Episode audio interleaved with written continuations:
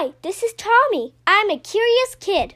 I love to learn and always work hard in school, but I really love exploring difficult and complex subjects like economics, astrophysics, and psychology.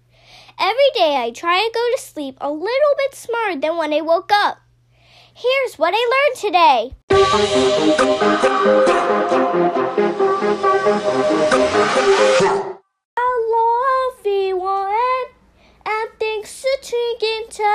Episode 251 of the What Learned Today podcast. This past weekend, I visited a place called Blue Mountain. While it is a very long walk to the top, Blue Mountain is not a very tall mountain, especially compared to Earth's tallest mountain, Mount Everest.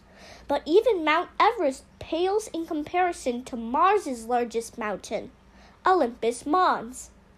Olympus Mons, which is Latin for Mount Olympus, is the tallest planetary mountain in the solar system. Olympus Mons is also what is known as a shield volcano, which means it is mostly comprised of fluid lava flows. Olympus Mons is 21,287.4 meters tall, which is approximately two and a half times the size of Mount Everest.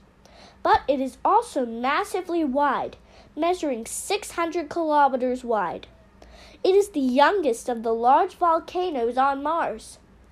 Olympus Mons was originally observed via telescope in the 19th century and was confirmed in 1971 by the spacecraft Mariner 9 while completing observations about, of the planet. That's what I learned today. Thanks for listening.